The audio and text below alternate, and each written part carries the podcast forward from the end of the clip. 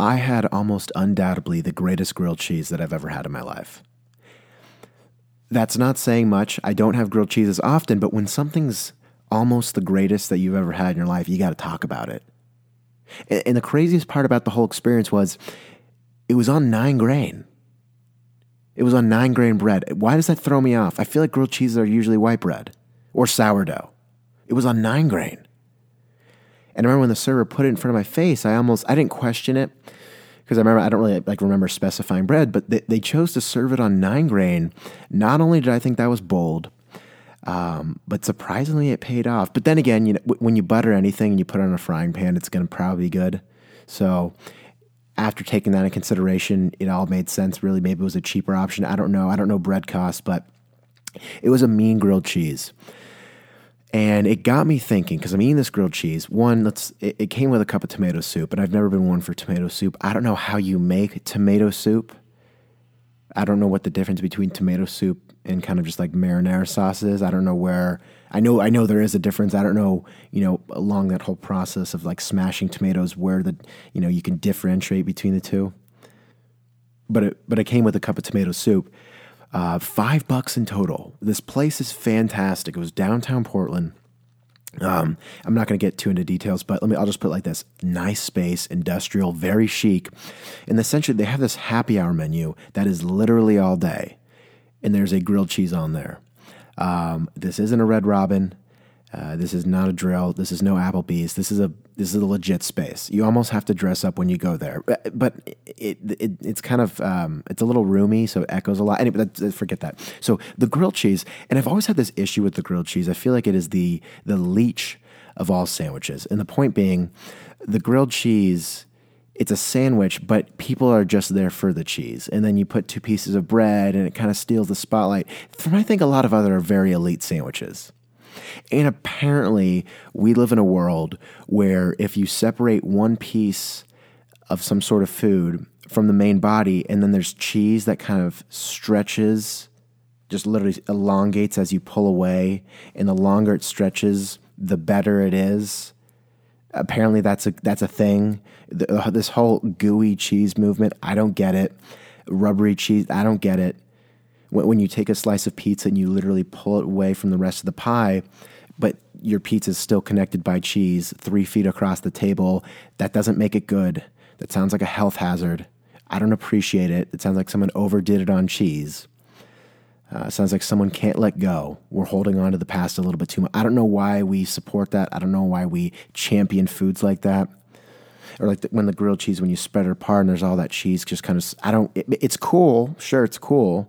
But that's just science. When when things melt, texture that's just what happens. I don't I don't know why we have to lose our mind over it. I will say though, this grilled this grilled cheese it did that, but it wasn't annoying. Like the cheese definitely kind of pulled apart. When I pulled it apart, it was there. It wasn't stringy, but then it detached at the appropriate time. So I probably got like a good six, seven inches of separation, and then the cheese started to break. I'm fine with that. But when people start losing it, how the cheese like never ever breaks, I don't think that's real. Che- is that real cheese? It had. At, at what point are we questioning whether or not this is actually like factory produced or it's literally straight from the farm? Because when I have a grilled cheese, I want it off the block. I don't want none of this Kraft singles. I'm sorry. That's just that's just how it's going to go. So that I, so one, I'm going to say that it, it, the, the grilled cheese was appropriately, well, cheese wise, it was good cheese, and it only you know broke after six to eight inches. So I'm completely into that.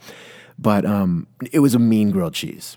And I'm eating it, and the tomato soup complemented it. It was nice.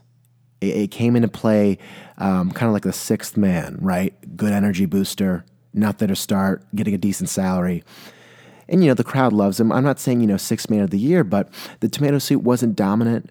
It, it almost uh, was kind of like a paint primer in the sense that.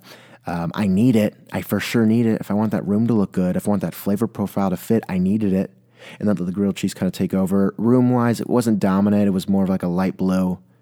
It was calming. It was melodic, but at the same time, like whoa, like this really, this brought everything together flavor wise. I didn't see this coming, and I'm into it. Next thing I know, I got a nice little reading nook. once I cleared my plate, I'm I'm staring down now, kind of like a Jackson Pollock painting. You know, I got bits of nine grain scattered everywhere, a little bit of tomato soup droplets here and there. Um, I, I, even got some pickled vegetables on the side. Those juices kind of just running. Not, mm, I don't know. Running's not a good way to put it, but kind of scampering through the plate, evading those crumbs, evading those droplets of, of tomato soup. And I'm thinking to myself, that was actually, you know, that was good. But then something weird happened, and I started to connect some dots. I'm talking coloring book dots, everyone. One to two to three to four. Next thing you know, you got like the Little Dipper or something. And I was realizing that's so interesting because it hit all the great things. You know, it hit the tomato, it hit the cheese, it hit the bread as well. It was cooked. Oh my. Wait. The grilled cheese is essentially the American version of pizza. I'm going to let me slow that down.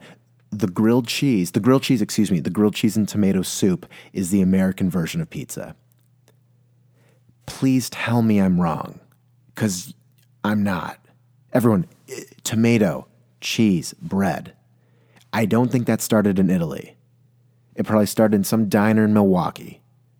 It is the American version of pizza. Now, are we ripping on? Probably. I think so. The grilled cheese, an American staple. Or, well, are we ripping off? Everyone, do we, do we see the connection? Pizza, Napoli, I want to say 1544. Pop it in there, 90 seconds, mozzarella, little tomato, some basil, you're good to go. The grilled cheese, Kraft single, white bread, frying pan, diner, Campbell's tomato soup. You're done elegance wise, there's there's definitely a separation. However, it's basically the same thing. Does every country have their own version of the tomato cheese bread mix? It's a great no. It, it, hey, it's a great. We we credit peanut butter and jelly so much. I don't think we acknowledge that that tomato cheese bread mix. It's a solid mix. They go together really well. Almost too well. Does every or is it a color thing? kind of like the red, the yellow, the white. Right? We, oh, we can we can attribute this to like the quesadilla and salsa. There's something there. Is there a trend we're missing on? And if anyone has any other options, any other cultures that have similar dishes with that color scheme or flavor, please let me know. Everyone, we're sleeping on something. But here's the worst part. There's been this. There's been a meme that has actually held up.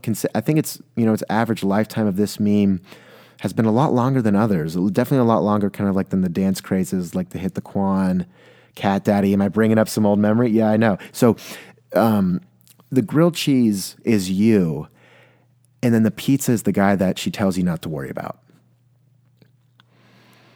The, the grilled cheese is good, but I don't know many people who would turn down a slice of pizza over a triangle cut of grilled cheese, even if you got tomato soup. And I don't care how good the soup is.